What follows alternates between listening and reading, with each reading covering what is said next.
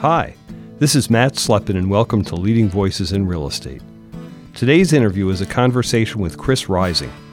Chris leads Rising Realty Partners, a family owned, vertically integrated, largely office property company in Los Angeles. Chris co founded the company with his father, Nelson Rising, one of the legends in West Coast real estate, and coincidentally, one of my first search clients from back when he was the CEO of Catellus. This is a very special episode since Chris also hosts a podcast interview series. His is called the Real Market Podcast with Chris Rising, and we essentially recorded each other for a joint episode. There will be some interesting observations from each of us about what we've learned as podcast hosts, and then, as usual in our series, but this time for each of us, we'll talk about our work journeys as well as the focus of each of our businesses. In Chris's case, he'll talk about Rising Realty Partners and especially about the values that his company lives by, particularly around sustainability, diversity, and technology. I encourage you to try out Chris's podcast, where this episode appeared several weeks ago, and listen in on his other episode with interviews with real estate leaders. We will be joined mid episode by Kyle Gehring from JLL, which is the sponsor of Leading Voices. Kyle leads JLL's Clean Energy Solutions Group and is based out of the firm's Los Angeles office. JLL is a global real estate services firm. They are reimagining the world of real estate by creating rewarding opportunities and amazing spaces around the world. For more information on JLL, visit jll.com/voices. I hope that you enjoyed today's episode. If you like our series, please give us a rating on Apple Podcast Store and feel free to email comments, questions, and feedback to me at my day job at Terra Search Partners. My email is matt at terrasearchpartners.com. Enjoy the conversation with me and Chris. We'll kind of go back Yeah. and forth and see where we are.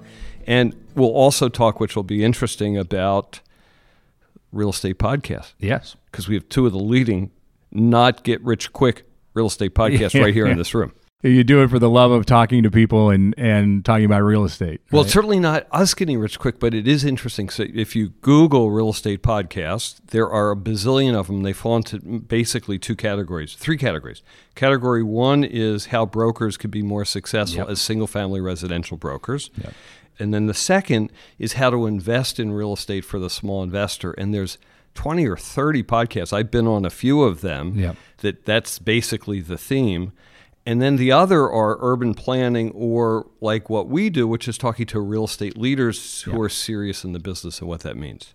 Well, what what scared me when I first started looking at it, it was the exact. I you don't want to be the snake oil salesperson, Right. And when you really look at the beginning of of real estate podcasts, it, it was basically taking an infomercial and putting it to a podcast. And so my thought when when I got into this was, It was actually a visceral reaction to the cost of conferences, and how there were people I was fortunate uh, growing up in this business with a father who was a leader. And so a lot of the names that that they're now kind of on the on the back nine um, but I knew them and I always thought that was such a great opportunity. And I got to know them because I'd go to a conference and I'd meet them and I started looking at the cost of conferences with our young people. And you know you, you run run yourself out of business really quick if you're going to have every one of your younger people go to these conferences Right. and so I said, well, you know, what, what's a way to get people that I know in the business in front of people? And there, I don't think there's anything more personal than having Air, AirPods on and listening to two people talk. I mean, it's a very personal way, and you get to know people. And so that really drove it. And then the other thing that drove it for me was I just I'm I'm so into technology that I read that that the CEO of Twitter and Square only works off an iPhone. And so my goal over the last six months is to see if I can move all of my technology to only using an iPhone. I'm not quite there yet, but I'm pretty darn close. So I love the idea of the efficiency of Right. technology. And real estate's been the last place for it to show up. And so I think a lot of the conversations I have with people who are distinguished people in real estate also comes with what are you doing about technology? I got into the podcasting world through volunteering for ULI. Mm-hmm. And so ULI asked me, they didn't quite put it this way, but they said, Would you be the Terry Gross of ULI? Now, mm-hmm. Terry Gross is in my head, you know, every other day. And I'm like, Oh my God, what a blessing to be able to do that. And I mm-hmm. interview people for a living anyhow. Yeah. So that opportunity was just, couldn't say no to it. And you're right about, you know, we get to hear leaders in the industry talk on a panel or maybe a deep dive with a talk with a legend. Yeah. But this is even more intimate than you can in front of a room of a thousand people for, you know, a 40 minute conversation. Yep. And it feels there is a level of intimacy to the headphones as you describe. Yeah. It's visceral. Well, and and I don't know if you found that, but I imagine you have. Is and on a podcast, people are pretty darn honest. You get on a stage, you look at everybody out there. All of a sudden, I don't know if I want to admit that I failed here or there. Whereas, you know, I think one of the best podcasts I did was with uh, Sonny Kalsi of Green Oak, and he talked. great. And he talked about losing his job at Morgan Stanley and the effect it had on him, and and what's driven him. And it's so great to see their success now merging with with Bentall Kennedy. Um, but that's something I don't think Sonny would have set up on a stage, or you know, Lisa Picard talking about her having uh, losing her job, and and it made me be very honest about some of the things I've gone through and me losing jobs, and um, and I think that's really important for audiences to hear. I think otherwise, it, I think what we do loses its value if we if we don't get people to be honest about their life experience. Mhm. I, I think that absolutely true. The question, and we'll see in this conversation when you and I get vulnerable, how do you ask those questions where, or have a thoughtful conversation where someone's willing to be vulnerable, either about their career or about their life and the things that have meaning? And what, what I also find out about interesting about real estate is there is meaning in the business that we have, and so I keep looking for that in these conversations. I don't, and what meaning means in the world of industrial real estate and logistics is one thing, but it's become even more deeply meaningful in that world over the past years, right? Because eh, the whole retail world's changed. But certainly in housing community development, how we're making our cities, and that people find that to have value from where they're coming. This is not just about making money, and that maybe there is the distinguishing factor with the get rich quick thing, because that's not what we're talking about, even though we're talking to billionaires. Yeah, uh, very true. I think um, one of the things. Well, let's start with the uh, the vulnerability and getting to people to be really talk about real estate in a intimate way. Is I think one of the things that the podcast allows you to do uh, is assure people that if you go off on a bad tangent, we can edit that out. Just be honest about things. Right. And I think that gives people a familiarity and a comfort. I got to tell you, I don't think we've ever really edited any. every- Everybody hears it and they say, "Oh, they, I like that. I feel good that I said that." Yep. Um, the other thing I think that's really happening in real estate that is different, and I think it's being driven by technology, is that people expect much more out of their real estate experience than they ever used to. People were really, really used to be willing to have very mediocre and I would say sometimes dangerous experiences with their real estate, whether it was industrial real estate, office, Are you talking about consumers or are you talking about owners? uh, both. Okay. I think both. I think the. I mean, I think people really didn't have any expectation when they showed up at the office building that that office building was supposed to do anything for them.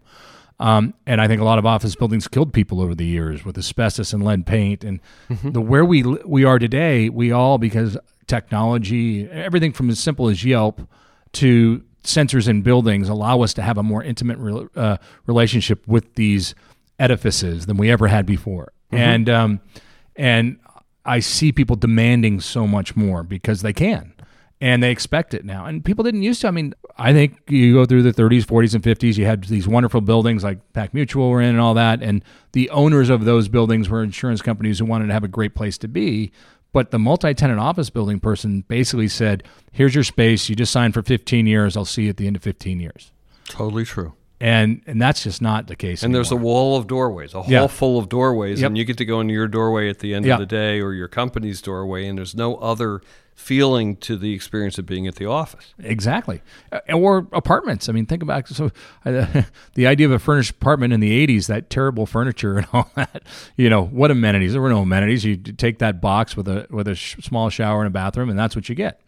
And um, so, I think our podcasts allow us today, if we ask the questions the right way, to get people to be very human and talk about their relationships with real estate. That mm-hmm. and it's okay, and it didn't used to be mm-hmm. okay. So. Mm-hmm. Well, and talk about Lisa Picard because, and she had a description, and I'm going to get this wrong, but she called it the processional. Did Yeah. she talk about that on, on your podcast she as did. well? She did. And it's an experience of your office building that is more intimate and more meaningful than it ever was before.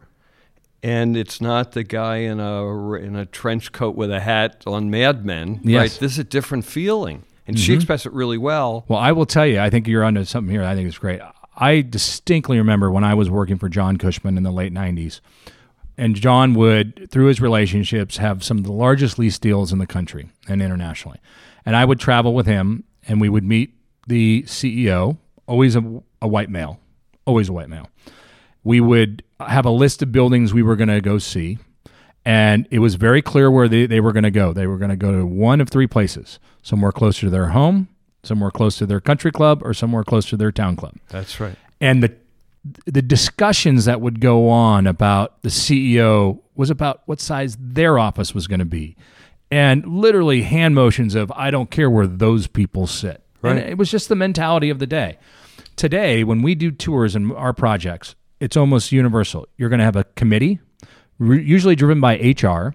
It's going to be probably more women than men, and it's going to be talking about does this space is this an attraction for employees? Right. They look at real estate as a part of their benefits. And because of that, the experiences that people want and desire are far different than they used to be. Part of the things that uh, WeWork did, has done is is bring that to the multi-tenant experience. Yeah, how can I afford that? I'm- Yeah. we're we're about to get a new lease, and we're Yeah. looking. How can I afford that as Exactly. a five-person office? and that's where uh, WeWork and some of the competitors have stepped in. But it's all experiential. It's all experiential. And when you live in a world where you're expected to be connected 24 7, even though we all talk about, oh, we got to put that phone away, but everyone's expected to be connected. When you live in a world where you're supposed to be a perfect parent and you're supposed to be at every sport game and every school play, when people are in an office, the idea that you come in and you shut the door and you have no human interaction, it's just not acceptable. And people mm-hmm. don't do it. Mm-hmm. I mean, the only people doing it are the people who are still at the who are who are still able able to produce income doing things in a way that's 20 or 25 years old and that's a very small segment. Mm-hmm. So it's eh, you know I think Lisa's a great example. I think there's a lot of people. I do think though that real estate as a whole is very slow. Right. But all across the board in real estate, that bar is changing significantly, and I think maybe driven first by hospitality because we Yes. have those experiences going around the world. Yes. And then feeling it, and then we want that in our apartment, we want it in our condo, we Yep. want it in our office building. So let's use that as a segue. Okay. I want to hear about your business, and and and I'll I'll ask two questions at once, which is a funny mashup, but. Talk about Rising Partners and what you guys do, Mm-hmm. but then also your dad, who looms large. He was one of my first clients, but he looms large as a large man. Mm-hmm. But he was that guy in the corner office. But first, talk about your business, talk about your partnership with your dad, and how this has grown and what you guys do. Well, I, there's no way to talk about Rising Realty Partners without talking about my father. So he and I never, for most of my adult life, never worked together. I, I went to Duke University, played football at Duke, and graduated with a double major. Came back, Double major in history and political science. Got to play for Steve Spurrier, which was an incredible experience, and I have lots of uh, head ball coach uh, stories that I can uh, go through. Um, he's the one who gave me a nickname that sticks today, which is High Rise. We were stretching when I was a freshman, and he comes over and he goes, "Chris, your dad builds building, doesn't he?" I said, "Yeah, coach, he does." He goes, Rising. I'm gonna call you High Rise. And so most of my friends from college today call me High Rise. Anyway, I came back. I was uh, my first job was teaching high school. I taught at Loyola High School. I was coaching football and I was involved in the drama department. I um, enjoyed teaching the first year. It was really passionate. The second year, I started to realize that the Hearts game at recess was the same thing I did last year. The lesson I was presenting was basically the same thing I did last year. And I had great respect for everyone who made a career out of teaching. I wanted to do something more. Part of it was technology. I had, I had a Compaq computer. It was the only kind of portable computer. It was like a briefcase. And I was doing things on that that other people weren't. And I said, I don't know what I want to do. And I talked to my father, and my father had gone to law school. And he said, I think you can go to law school or business school. I thought law school was great. And so I mm-hmm. applied to law schools and um, ultimately decided I didn't want to leave. I had a, a pretty nice life living down in the South Bay when you one at 23 could afford to do that. You can't do that anymore. Right. And uh, I went to Loyola Law School, and that allowed me to keep coaching. And I came out and I, I practiced for a very short period of time uh, with a with a legend in the business name. Uh, uh, I was at Pillsbury Madison and Sutro, and I worked for a gentleman named Michael Meyer. Michael Meyer Yeah. and and had a great experience learning leasing and learning uh, uh, purchase and sale.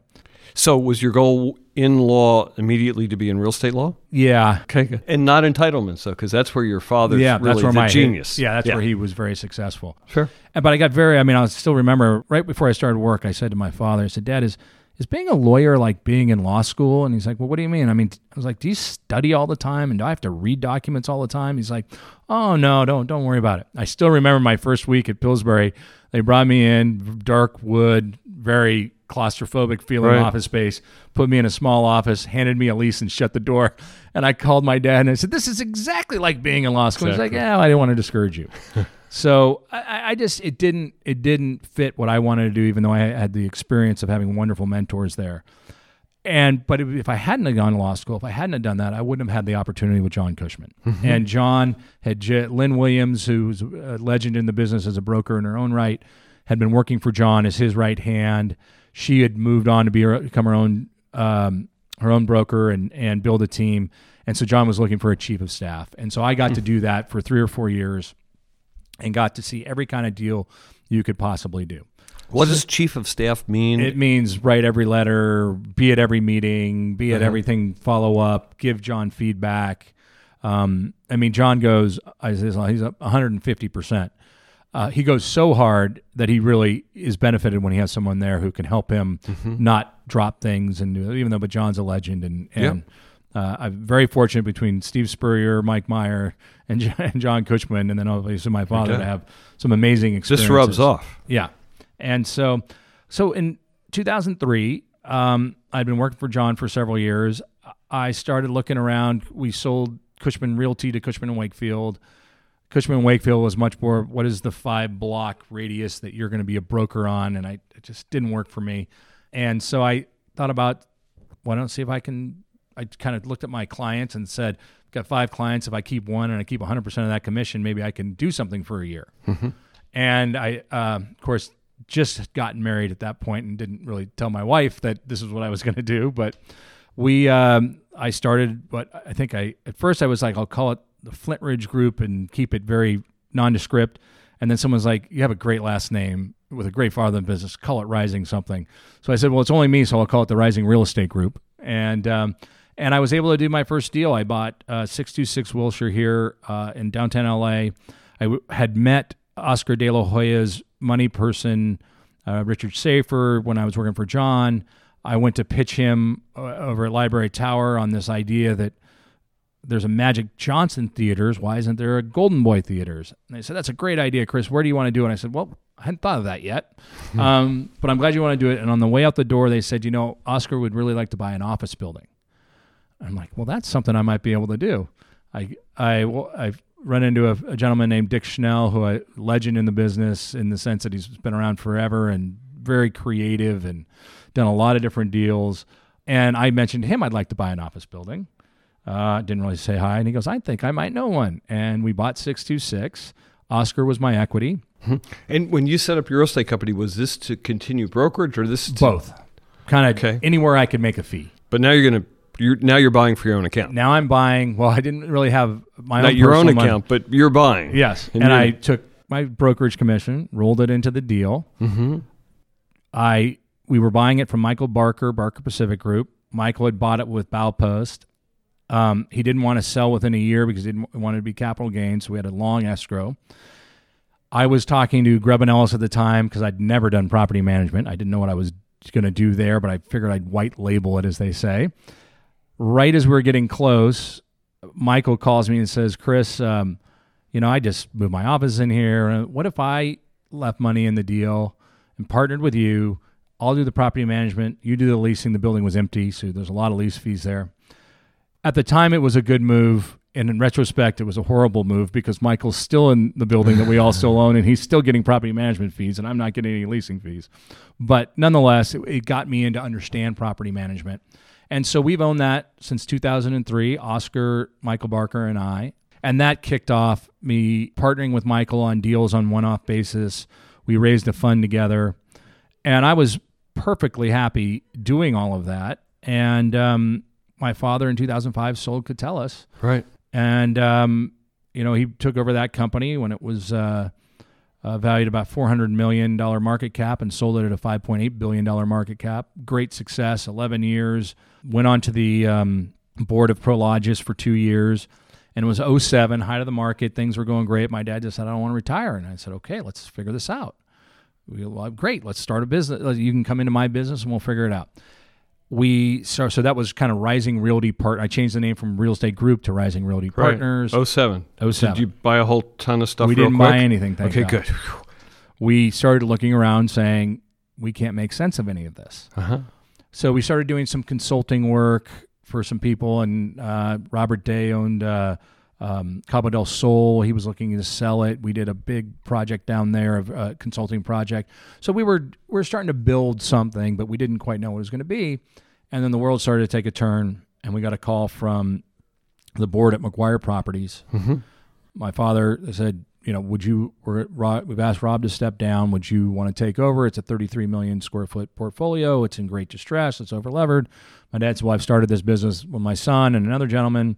So if I come, they come. So we looked at it over a month or two.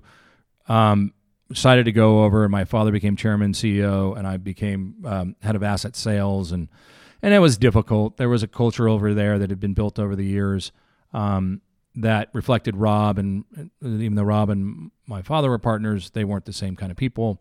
Um, and I had never experienced anything about nepotism because I never worked for my father before, and I was a broker, really. In my mind, in my mind, I I go make a commission. I support myself. Um, but boy, when I went over there, there was a lot of backbiting, and um, I'd be very honest that part of what's driven me since then is to prove all those people wrong, some mm-hmm. very specific people. But nonetheless, um, we were there for about two years, and in that time, the company went from almost going bankrupt to recognizing we needed to take it from 33 million down to 14 which was basically the LA assets. So we sold off a bunch of assets, spent a lot of time with special servicers. We hit summer of 2010 and said, okay, now it's time to go raise capital. We got this great platform. The issue we dealt with was the activists who had brought us in, mm-hmm. specifically led by a hedge fund called JMB, decided to sell. And then we were stuck. Then we had a board that was more professional board people making a lot of money between three and four boards, right. you know, a million dollars a year total and all this stuff or more. Well, the last thing they wanted to hear was the plan that my father and I presented, which was we want to bring in $500 million. It can't come in all at once because we got to go do these uh, right. We have to negotiate on each of the assets we want to keep. And if all the money's in, they're going to ask us to pay off at par. That's not going to work. The stock price was down in the threes and our view was anybody who owned stock was at option value. Um, what the board saw was a dilution. It was a 90% dilution. Right. And my father called me in and said, I just got a call from the uh, chair of the board and they want me to fire you. If you want me to quit, I'm going to quit too. And I was like, Dad, right. let's be rational about this. I don't uh-huh. want to be here anyway. And why don't you take a few months and see what you can do?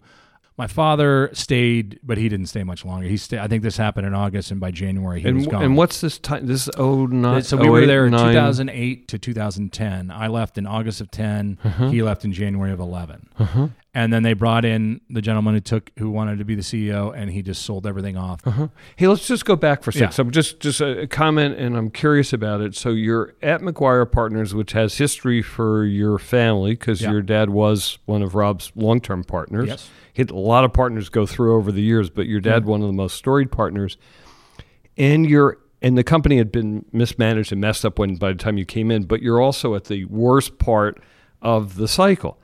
And anyone who wants to get a liquidity event on a board at the worst part of the cycle is making a bad decision by definition. Yes. I think is what you said, but I'm translating yes, it into right. my words, which is have a patient strategy versus the let's figure out what the value is today's strategy and clearly LA has rebounded yes amazingly well. Yes.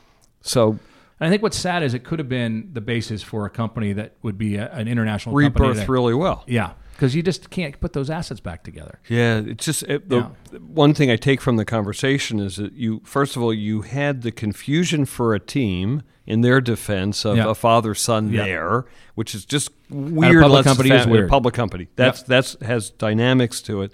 The second is that you're in the darkest days of recession, never knowing how where you're going to come back, and employees get into this kind of negativity Yes. Cycle, which had been in that company for a long time anyhow. Yes. So it's the perfect storm of not working, and you're not a big company guy. No. Part of what you're saying. Part of what I'm saying is well, that kind of company. yeah. So, Yeah. Rising oh. 2.0. So where I really have been driving the company is on technology. Mm-hmm. Let's do more with less. And we are a paperless office. Everybody communicate. We do not use email to communicate. We use Asana. We we use lots of technology in such a way where when we come to the office, it's like a clubhouse for a sports team. It's here to have collaboration. It's it's not a place to just get work done because you can do almost everything on an iPhone or an iPad or, or for sure a laptop.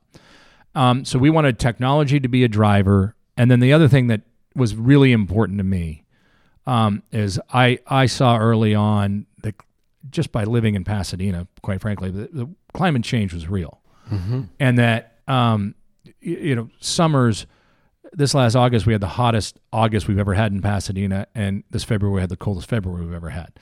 And I and I kept looking at you know how do you do things in the in the industry that we're in that is 40% of the carbon is that is emitted is through commercial 30 uh, 70% of the electricity used in the united states is used by commercial real estate and i saw just dumb things happening all the time you, uh, there was a time you drive downtown at 10 o'clock at night and you'd see these buildings with nobody in it and the lights are on Right. and you're just like what is going on here um, so I really wanted impact strategies, whether it was Energy Star ratings or when we did this, uh, our first project, which I'll talk about uh, here at Pac Mutual. Um, I wanted to do something that was a statement about, hey, this is a building that cares about the environment. And so we did two things. One is um, the project we're in here, we bought our first deal as Rising Realty Partners. We bought in 2012, April 2012, um, or uh, yeah, April 2012. It was three buildings here, historic building. The building you're in right now, 1908. It was built as the headquarters for um, Pacific Mutual Life Insurance Company. Uh, Pacific Mutual Life was founded by the four wise men of California, Crocker and Huntington and St- Leland Stanford uh, and Hollingsworth, right? I should know the fourth because Yeah. I kind of live on Nob Hill. But Um, but it was the first insurance company west of the Mississippi. Uh-huh. And in 1906, it was based in San Francisco. There was an earthquake, as we all know. And if it wasn't for a young person running up to get the securities out of the safe, it would have been destroyed. So the board gets together and they say, we have to move this headquarters to a place where an earthquake can never take us down and where they don't have earthquakes. so they decided on Los Iowa. they decided on Los Angeles across from what was then Los Angeles Park. And they built this. This was Olympic style building in 1908. right. In 1922, they built a 12 story building right next door. That was the largest import of tile from Italy that had ever been done in the uh, in the United States. It's a beautiful Beaux Arts building. And then in 1927, they built the parking garage, which was the first underground parking garage. But from about the 1930s, when they redid the Olympic facade and did a um, an Art Deco facade, it really didn't get touched. And what happened was in the 70s and 80s, there was no historic commission. People started putting in literally tile in bathrooms that looked like it should be Marina Del Rey on a Chips episode, uh, pink and mauve. And, and so when we bought it, what we saw was this isn't a 450,000 square foot building that's like Library Tower. These are three buildings, and it's an urban campus. So we did things that were unheard of, which are like ripping out uh, retail to create two corners between the two buildings so we could have two restaurants, and that's now Le Pain Quotidien and Tender Greens. And we had a stairwell in the 80s when we had the first interstate fire. The city said, you got to put in sprinklers and you got to put in an exit stairwell. And they literally just put on an exit stairwell, put it in stucco, and painted it beige. And it sat there from the 80s until we bought it. And I looked at that and said, wow, if you took out the retail below it, that could be a small little courtyard. And you could do the first vertical garden and uh, green wall in Los Angeles. And that will create a great retail spot. Well, that today, and you'll still see the green wall there that overlooks beautiful. Pershing Square, is where Pitchoun is. And one of the things we were very, we had Starbucks here. I, I like Starbucks. I think they're fine. But I also think that nour- the type of nourishment you have access to is important. And so we wanted a eclectic mix. And so we went early on tender greens, Pitchoun, a French, legitimate French baker, uh-huh. um, Le Pain Quotidien. So we wanted quality food op- options here. And you know, when we sold this to uh, Callahan Ivanhoe, it was we sold it for the highest price uh, uh, up to date in 2015. It was um, well over 400 bucks a foot. Highest price in, in, in Los Angeles at the time in okay. 2015. Mm-hmm. A 90% leased building. I mean, it was hard to sell it.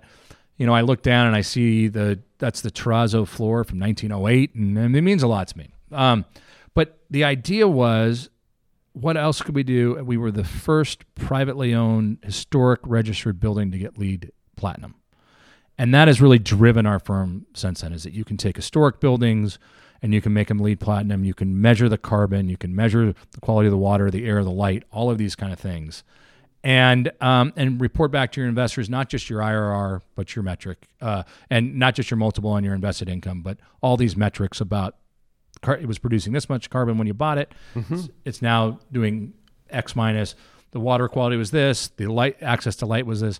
So that's really driven our firm as we've grown, and we've grown. Uh, now we're a firm that, uh, at our height, we own 5.5 million square feet. We've sold some things. We're down to about 4 million square feet that we own. We do uh, property management, third party on another million and a half. I would really like to grow third party property management, not because, um, you know, obviously it's, it's a low margin business and all of that, but it's because I think we're doing things in property management that everybody should be doing. Um, and one of the th- what does everything mean? Okay, so one of the things that people don't focus on that often is to get a LEED platinum designation. Uh-huh. It's it's as much as what you do to the building in terms of investment as it is how well do you know your tenants and how are you changing your tenants' behaviors. Uh-huh. And I just think most property managers have not wanted to go to that length to really understand: Are you using water bottles? How are people getting here? How are you disposing of your e-waste? How are you disposing of your of your trash? Are you recycling? And it's that catered experience that I think really drives uh, the value, and, and, people want community. And I think we can do that, and we've proven you can do it in a third party way as well as for the, our own account of things that we own. Um, most of our buildings, uh, in fact, all of them have a concierge service. I mean, these are things that I remember as a young lawyer. I was told write these things out of a lease. People don't want to pay for these things. Well, you know what? People want them today because what people really want is more time in their day. Yeah. So if they can have their dry cleaning put in their car and they don't have to go an extra run to go get it, or if they can use Instacart to have groceries put in their car instead of sitting outside of their door at home, or Amazon delivered to your house, or their kid's birthday party, how do they rent tables? Well, we have someone who can help them. And it's not just for the CEO, it's for the assistant to the intern. Mm-hmm. And you know, how do I get restaurants at Bestia, one of the best restaurants in LA? We can help with that. And I think we these are things that we're bringing to our we you know our asset management, light property management, our our full service property management that I don't you know it's I think part of it's because we we have passion and we have mission to what we do and people care deeply about this, mm-hmm. and I also think they we allow them to participate when they're successful, and so when the card says rising, they know they're a part of a team. Mm-hmm. So I'd really like to continue to grow. I mean, the other part is the way we use technology. Um, you know, get it, when now our competitors are doing a lot of this stuff, so I don't want to say that we're the only ones, but just getting the building off paper and stop the old the old coming down and handing the rent check. I mean, I, I get something under our door every Friday morning that's either a newsletter or a notice that the elevators are going to be down on Saturday. Yeah, I I don't understand. So that. we're working on things like real effective building apps. I mean, I, where where I want to see us go over the next year or two is in our buildings as a tenant you have access to an app that's dedicated to people who are coming to see people in your office. You send it to them, they download it, they register just like you do for Clear or anything like that, and they come in. They never have to check in because we know they're here. Mm-hmm. I mean, there's privacy concerns people have, but I think security people are always willing to do that in place of security. Right. And and so we're moving towards that. We're moving towards all of our interaction being digitally with our. Uh, we already do this, you know, there are no more newsletters that go underneath a door. No more, hey, right. you know, uh, the elevator is going to be out next to Tuesday, and it's a piece of paper that it ends up all around the offices. so, um, and I think that's what people demand. I really do. And how much of this is talking about because the, the technology and digital part are better afforded by huge companies. They are. So you know big property managers in the office world are going in that direction But if you don't have it as a small company, then you're going further and further behind. So I am not a believer in customized software. I think you have to be able to buy something off the shelf and then Uh-huh. customize it. And Mhm. I think some of our competitors are they forget that they're not tech people. They hire a bunch Right. of tech people and, and things get lost. So we've been a little slower than I want to be because of that. Mhm. Um, but I just think it's it's it's no different than air conditioning today. I mean, you would not have a great air conditioning in a building. Why would you not have great technology? And it's just part of the cost of doing business. Mhm. And so I don't care if it's not totally proprietary to me. Uh-huh. We- We're going to move on the conversation, but I do have a couple of dr- Okay. questions I'm, I'm curious about. So, one is about what you've described, how that differs in how your company's run and managed internally. Your workforce is a more appealing place. Do they want to work for you because of this kind of communication, this kind of technology, or this mission? What what does that mean in, in running and leading the company day to day? Well, I would say a couple things. Our culture is by far the most important thing. And one of the great things is our company is about 60% women and about 50% uh, minority. Uh-huh. We want a voice at the table for a lot of a lot of different voices. We also have some guidelines that I firmly believe we, we treat everybody with respect. We also, um, I firmly believe that um, people should have easy access to communicate, and I think the technology that we use allows people not to feel like, boy, if I'm not in the office by 7:30, I'm going to be in real trouble. It's much more, wow, did you get your work done? And I can see you got it done at six o'clock in the morning because that's all date Right. stamped. So I think people like that. I we were really early on ditching the suits. My father's here. I mean, like he still sleeps with a tie bar. I can't change that. um, but I've is- I've never understood that we we have these people who go and compete in the Olympics and they compete in these big stadiums and they're working out in the most technologically advanced clothing and all that stuff. But yet we tell people put on a suit and tie or a skirt and pantyhose and go be at your best in the most uncomfortable thing you can wear. It's like, Right. do you come home at night and put on a suit if you're going to do some extra work? And so we were very early on saying, look, dress respectfully, but I don't really care about what you wear. I think that culture has come through. I think treating people as adults is a, is a big piece of it. Um, and I just, I just, I, I think people like working here because we, because they are treated with dignity and respect and not as a number. Um, and so I think that's how we. And how much people. does it matter in that rubric that you have a purpose or a meaning Well, or a mission in the organization? it matters to you. And and we'll and we'll talk about returns in a moment because I want to talk about that as well. But I'm just curious if you articulate that there's a reason to be here and you articulate something different or special about your company. I think it helps you come to work. And it helps it not just be about get rich quick, which is the very beginning of our conversation. And in real estate, people create fortunes, but it also has you a different level of pride in what you do. Yeah. And your company you lead. Well, I think you everybody has to have a uniqueness statement in whatever they do. What makes you um, your company unique? And I and I, I put it down to to three things. One is our diversity, and real estate is not a very diverse business. Yeah. I think secondly is our use of technology, um, which allows people to communicate more effectively and efficiently. And then the third thing, because of technology, you also have to have a lot of personal interaction. And Right. people go, wait a sec, what do you mean by that? I mean, we have some rules here. Tuesday, Wednesday are expected to be in the office days. Those are our let's get down to business, talk face to face. Monday, Thursday, Friday. Now, look, if you're a property manager, you need to be in all the time, but the expectation is we're going to have face to face meetings on a continual basis so that we can express ideas. And once we know we're on the same page, we go out, we use technology to communicate. So I think those are three things that make us different. I also think, look, if you if you're if you're a climate change skeptic, you're not going to last here. it's just not going to work. Shouldn't last anywhere. Yeah. That's a different story. Um, and and if you're a if you're a hide the ball lock, we don't have offices, but lock your office, lock my drawer kind of person, it's just you're you're going to quickly feel uh, not not welcome. And and those are the things I think we do well. I think our returns speak for themselves. We've really had some great success. Not we're not as big as I want to be. I haven't raised the kind of money I want us to raise. You know, I I my mission is that every state should not by regulation, but because it's good business, a lot of what we have is regulation in California. Mm-hmm. So whether it's some things in Title 24, I mean, every building should have sensors so that when you're not in the room, it's just a smart thing to do. Your building's more efficient. You make more money off the rent. But it's not it's not national yet. And my it's our goal to take it to places like Utah and Colorado and Texas. We and prove it out and make it affordable, it's going to go Yes. elsewhere too. And, and it is happening now. I mean, I got there's this isn't some magic dust that I keep hidden eh, because people are figuring it out, but it just needs to be a mantra of what you do. But I I do think what we're doing that is different than anybody else is when someone invests in us and in a building, they should know what it's doing to the environment and what it's doing to the mm-hmm. people there.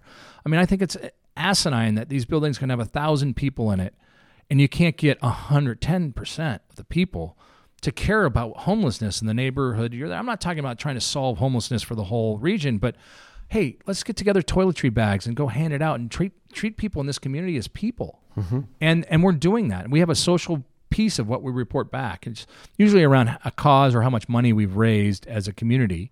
But I just think that we, we spend so much time staring at devices and all that that when we're not, people want to feel like they're a sense of the community, and I think that drives value in your office product or your multifamily um, mm-hmm. or your or, or your retail. And so we're I think that's part of what we do. So our property managers are are, are having interactions in ways that others aren't because mm-hmm. we require it to do the mm-hmm. things that we do. Hey, go back to the story about this building for a second and talk about returns and the dollars that you put in to, to become LEED platinum for the one of the first renovated buildings, particularly a building this old. But if, and I'm going to bet that the returns were extraordinary, but the re- extraordinary returns may have something to do with LA and something to do with the time of of uh, the decade of the recession and recovery that we've been in if you were to take a hit on putting that amount of stuff in, some kind of return hit, is that still something you or others should do versus, do, or does it bring the best returns? It's a good question. So here's how I would answer it. Well, first, um, just on the metrics, we bought this for 140 a foot. We recapitalized it for 240 a foot, and then we sold it for 440 a foot. So all within three years. So those numbers matter. Pretty good. Yeah. We also took it from 50% leased to 90% leased. Uh-huh. We believe through our case studies that we can show over and over again that when you make these kind of investments, people are willing to pay higher rent. Mm-hmm. One can say, "Well, look at the cycle you're in." I get, I get all that. You can't get away from one thing in real estate: you either buy it right or you don't buy it right, and and Right. no amount of all of this stuff can make up for that. If you overpay for something and you buy it the wrong wrong time, you really can't make it up. So uh-huh. so I, I, I, I wouldn't link those two. I, I think you'd have to link it to who else bought in 2012. What did they? What was their return versus what we got? And and I think when you do that case study, apples uh-huh. to apples, it shows that you uh-huh. you get a better return when you do these. things. I, I don't know that tenants pay for what's between the walls. I know they pay for what it feels like, what it looks like, what the lobby experience is, and how the experience of the building has changed. But between the walls and the energy efficiency may be less. I think that's changing. I really people. do because I see these RFPs that come out and the questions that people ask, Uh-huh. and I think it's it's important to them to be able to go back to attract talent and say this is a LEED platinum building, Uh-huh. whether someone knows what LEED platinum means or not.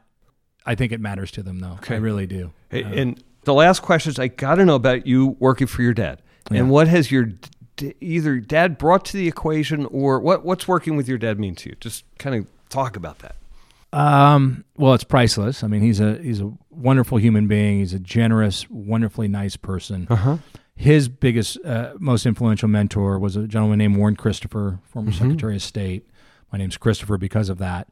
And Warren Christopher was always someone who said you got to be you got to listen first. And so my father really had throughout his career taken that to heart. Um, he, uh, you know, for most of my life was kind of an Adonis. I mean, ran the New York Marathon, did all these things, and so he got bulkier as a former football player, said I got to lose weight, and he just put his mind to it, and he did it, and all these kind of things that are that are things that I aspire to be and and do. Um, what's been interesting is that where he is at this point in his life is he's at 70, going into 78, and how he's changed.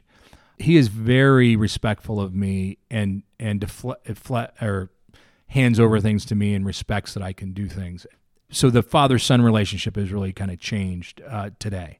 Yeah, he. Uh, I think he's very grateful for everything that he's been able to do and sees that now he's on the legacy point, not the making money point of his life. And so he is very concerned about if I get on a podcast and say we're going to be LEED platinum, we better be LEED platinum. Right. um, he is a believer in in doing these things because he sees that it makes money. he still wants to have his own office. He wants to be able to close the door. I don't think he can change. If someone's worked that way for 70 years, they're not going to stop working that way.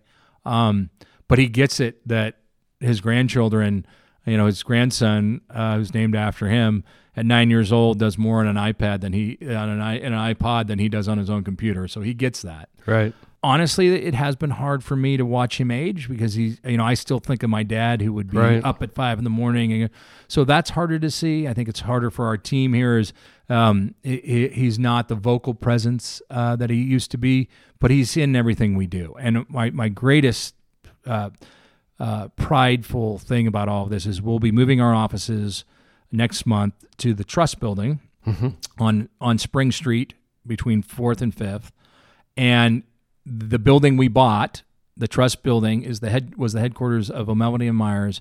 And in 1966, my dad spent his summer Wow. in that building, and we're moving to the seventh floor, which is the floor he's on. So, the last office building that he will be a part of an office in is the same one. It was the first one that he was ever in. So we're really excited about that. That's great. That's great.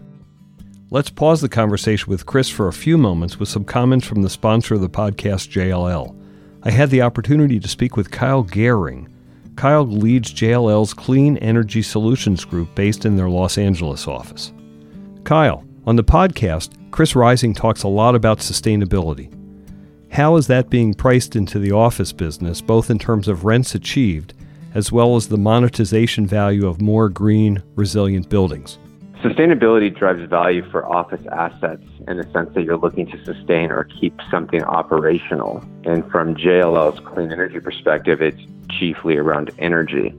By getting energy at a lower cost and allowing your budget to be fixed for that percentage, you can drive value for that asset. You can allow it to improve itself through investment in other core business, such as efficiency in other ways, or procure more equipment, or just overall enhance the building aesthetics.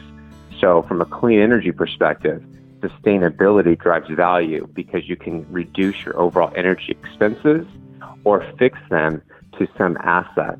Whereas if you do not have a renewable energy portion for this building, your costs can be volatile, your costs can go up, and you can erode some of your budget for other building maintenance or enhancement. Now back to the conversation with Chris. Well, th- I've, I've never been interviewed like this, so I, now, now I feel like I got a I, I got a high bar here to, to to match Matt what you're doing. But why don't you talk a little bit about you've been in the search business for a long business, the executive search business, but Yeah. but what you do is much more than that. Right. Can you talk a little bit number one about w- coming out of college, coming out? You went to Oberlin, I believe, and mm-hmm. d- did you ever think you were going to be in the real estate business generally? And then what led you towards the executive search business? Yeah, great question. So, um, graduated Oberlin, I had no idea what I wanted to do. I did not want to have a career in business. Business meant nothing to me, and like you, I was going to go teach. Yeah. And uh, I didn't. I was in Washington, D.C., so instead of teaching, I said, well, I should work on the Hill. And because it's a city of politics. And so I did briefly, and then I worked. Um, then, I, But I wanted to make a difference in the world, so I was either going to work for a congressman. I interned first for a congressman, and then I was going to get a real job. And the real job was going to be in some kind of a public interest group. And I didn't know what it was, so I was interested in the environment. I was interested in women's rights, for which I had very little credibility. And I was interested in not real estate, I was interested in cooperatives because I lived in a student housing co op when I was at college and thought that was a really interesting way for business to be conducted. And so somehow I got a job as a lobbyist for a group called the National Association of Housing Cooperatives. Wow. That was my first job. I think it was 14. Did 14. you know there was a national association when you were looking? I didn't even know what associations were, but they, so some it, it- that's a longer story. But I got into that, and then over time, I realized I wasn't that interested in politics, wasn't that interested in lobbying, but I was interested in real estate. So that I wound my way through the real estate world, and about halfway through, I'm in my late 30s, and I hadn't found that thing in real estate that was that was for me. I, the role didn't make sense. I did asset management, I did development, I did finance. So I did everything, and I was trying them all out. And I was failing is the wrong word, but it was something like that. I was mediocre. That's the that's the right word. It, it just hadn't found what fit for me. And then um, I was running a trade group called the Multifamily Housing Institute, which was a dream in some ways to run something. It was very exciting. Organization waiting for a purpose that it didn't yet have, actually.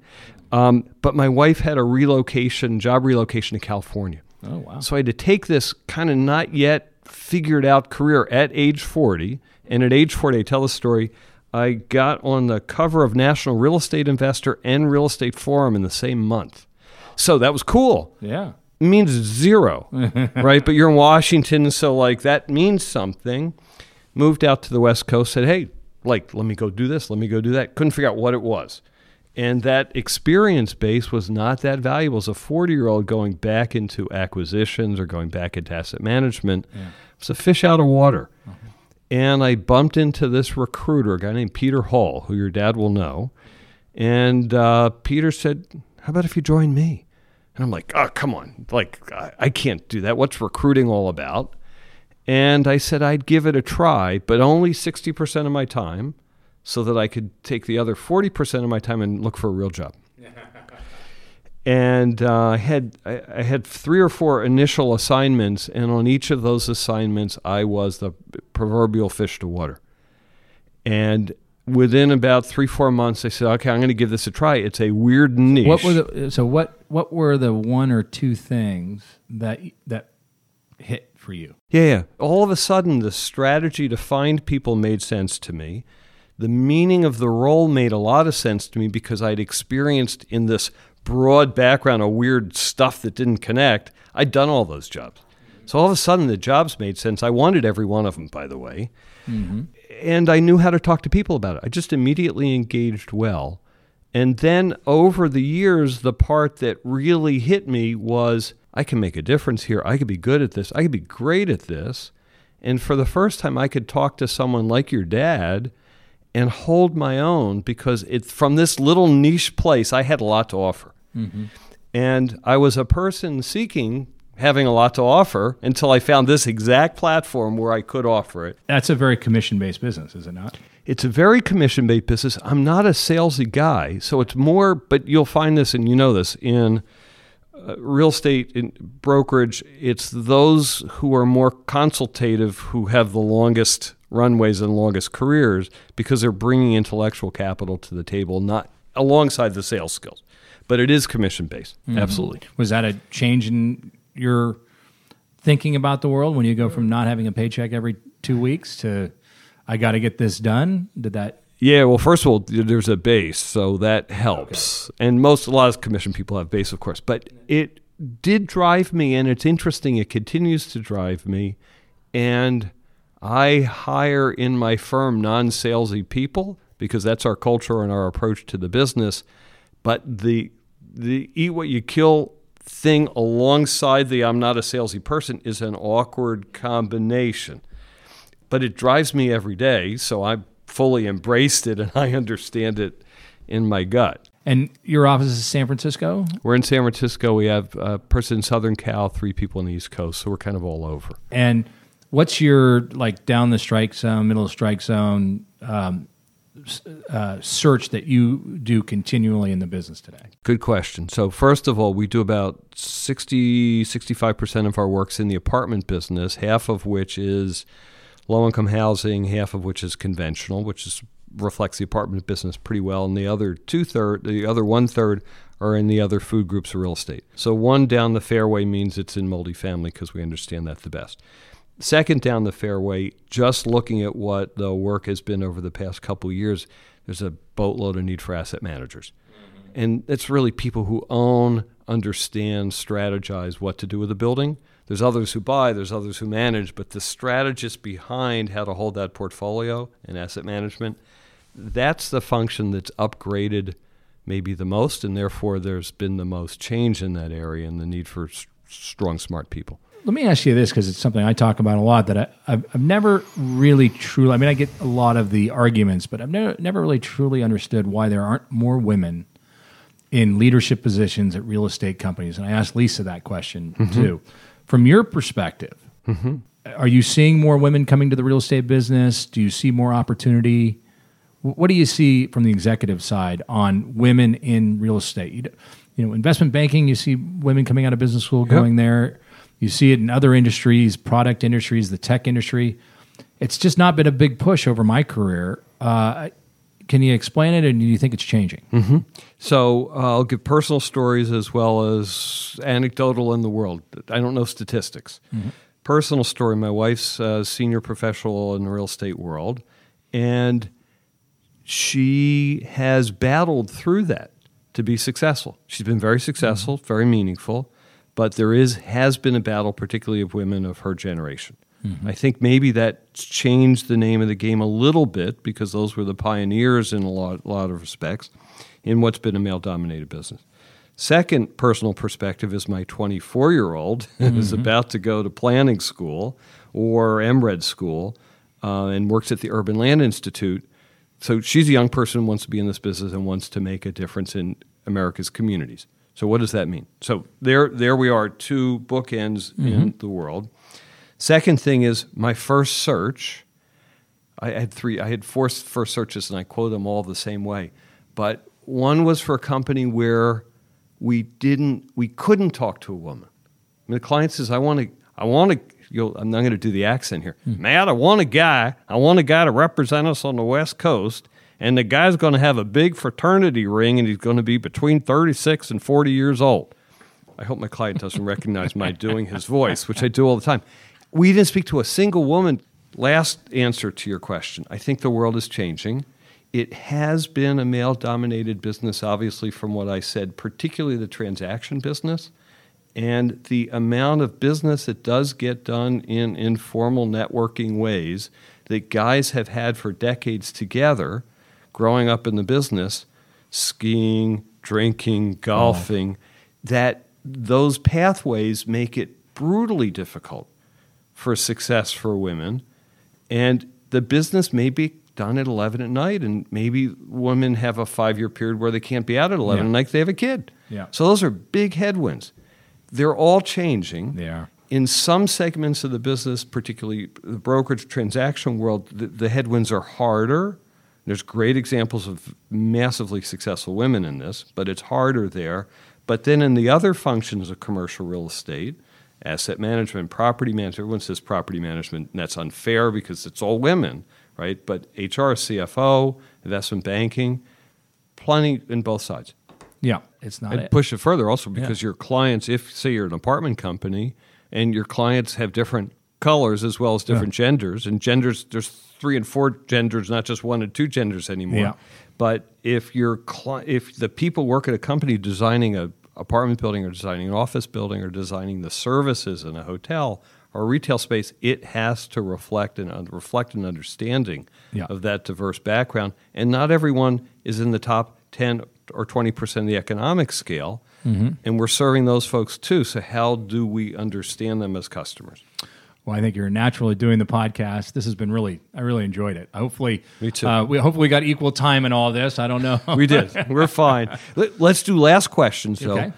what what's your talk about a great moment from the podcast? Not this one, but mm-hmm. in your experience of doing that, and and let's share a couple of stories yeah. of things that because I've been blown away yeah. doing this. Well, I'll tell you. I think uh, I mentioned it early earlier, but my interview with Sonny Kalsi. Um, I'm so pleased for his success recently, but his willing to be willingness to be honest, and you don't mm-hmm. necessarily think a, a, an investment banker um, coming on the show would be so honest, um, and also being honest about the things that are important to him outside of work. And so mm-hmm. that was a, that was a great one. I think uh, Darla Longo I had on mine, and uh-huh. to her to really talk about the difficulties she faced in the '70s, being an industrial right. broker who was a woman, and some of the, aw, you know, I won't say awful, but some just they were awful things that she had to go through and the pride she takes today in being one of the most successful industrial brokers. Uh, to have that humanness come out uh, mm-hmm. from her i thought was wonderful. Lisa is, a, is an all-time favorite. Ones that have really got me excited uh, recently i had a cindy uh, flynn on and cindy i met her husband through ypo i just wanted her on because she's a 33 year old woman who's pregnant who has a seven person woman only law firm and they don't have office space. Wow. Don't have office space. No, they don't need it. They, they have a, a, a like a, a WeWorks or not a WeWork, but they have a place where they can they have to have a conference room in Orange County, they can do it. But it was such a cool story of like, I'm going to make my life Mm-hmm. what I want it to be. I want to be a mother. I want to be a business person. I want to be an entrepreneur. And I don't need to, I can do it all through technology. And it just was like, that's cool. It works. And um, as I as I do this more and more, you know, the real estate's an important backdrop. Um, but since real estate's a backdrop of everything, it's really the personal stories of people saying, "This happened to me. This is how I felt. This is how I responded. This is where I'm going." Right. And you know, it's- I mean, I say every day. I mean, I wake up every day, and if I wanted to just focus on all the horrible things that is happening to our company, so therefore me, Right. it's, that's a horrible existence. Right. And we could go out of business at any time. And if I mm-hmm. focused on that, and so I like being around people who have the same option. I can look at it as the worst pressure ever, or look at it as an opportunity. And that's what uh-huh. drives me in these things is getting to know someone, and then hopefully there's a 24 year old out there um, who says I can be in this business. Uh-huh. Yeah, and and that's that's what I like. What about you? So, uh, 24 year olds are my avatar for this as well because they're in my mind. But I'll tell a couple stories. Uh, One, not a podcast story, just because yesterday I was at a ULI breakfast board at, at San Francisco uh, Council, and I sat next to a friend. I said, "How you doing?" He said, "It's unbelievable." And he's a guy, 60 years old, 62 years old, and he said, "Happy. I love my job. I love where I live. Life is just cool. I'm excited about it." Yeah. And I'm and I feel the same way. So that first thing, but it just charged me up, and you said exactly the same thing.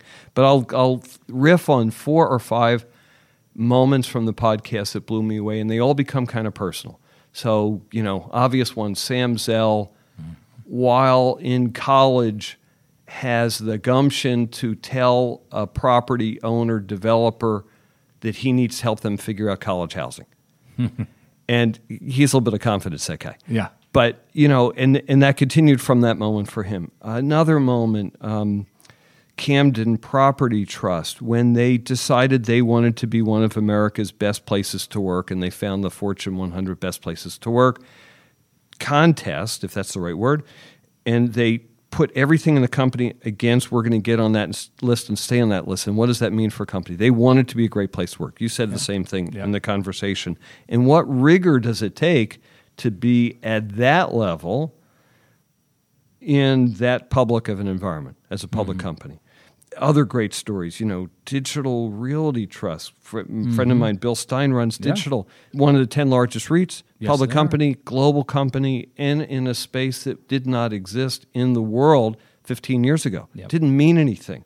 Uh, another moment from the podcast, one of my very favorites, Mary Ann Tighe, who's a broker Yeah. with CB, an amazing woman in New York, had never heard the word real estate until age 36. She's in a, I'm going to get the word, Zapparella. What's it, the water taxi Yeah. in Venice? And some guy says, You should try real estate. And then she did, and then became the most successful woman in New York, which is the hardest city in the world, in a male dominated business, and has been a legend in that business. has so, how do people do those things? And, you know, last week I interviewed a guy named Cedric Bobo, who's using the, in my w- words, the using real estate to teach inner city kids to not be disenfranchised in their neighborhoods so they can make investments in real estate and gain financial literacy. Wow. He's doing it. He's about to do it in Los Angeles. He's doing it in the Bronx. He's doing it in Atlanta. He's doing it in Detroit. Private equity guy turned his career into that. Unbelievable. So we have lots of stories in our world, and there's personal stories, there's deep stories, there's ways that people have found success. And I will tell you, for me, what do I get out of it? It rubs off on me, Yeah. I agree with you. right? And so my bar has risen considerably because of the conversations I'm able to have with these amazing people. Yeah, well, I agree. I think um, I, I'm very passionate about it myself. It makes gives me a, a passion for life, and um, and this one does too. This has been terrific. This episode of Leading Voices in Real Estate has been brought to you by JLL. The firm's in depth local market and global investor knowledge delivers the best in class solutions for clients, whether a sale, financing, repositioning, advisory, or recapitalization execution. Are you interested in how to make your ambition a reality? Learn more at jll.com/voices. That's jll.com/voices.